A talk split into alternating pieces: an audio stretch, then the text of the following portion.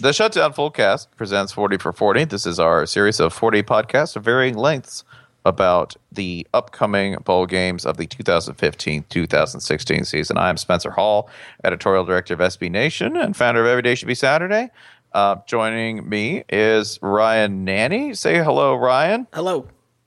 Jason Kirk, our college football editor at SBNation.com.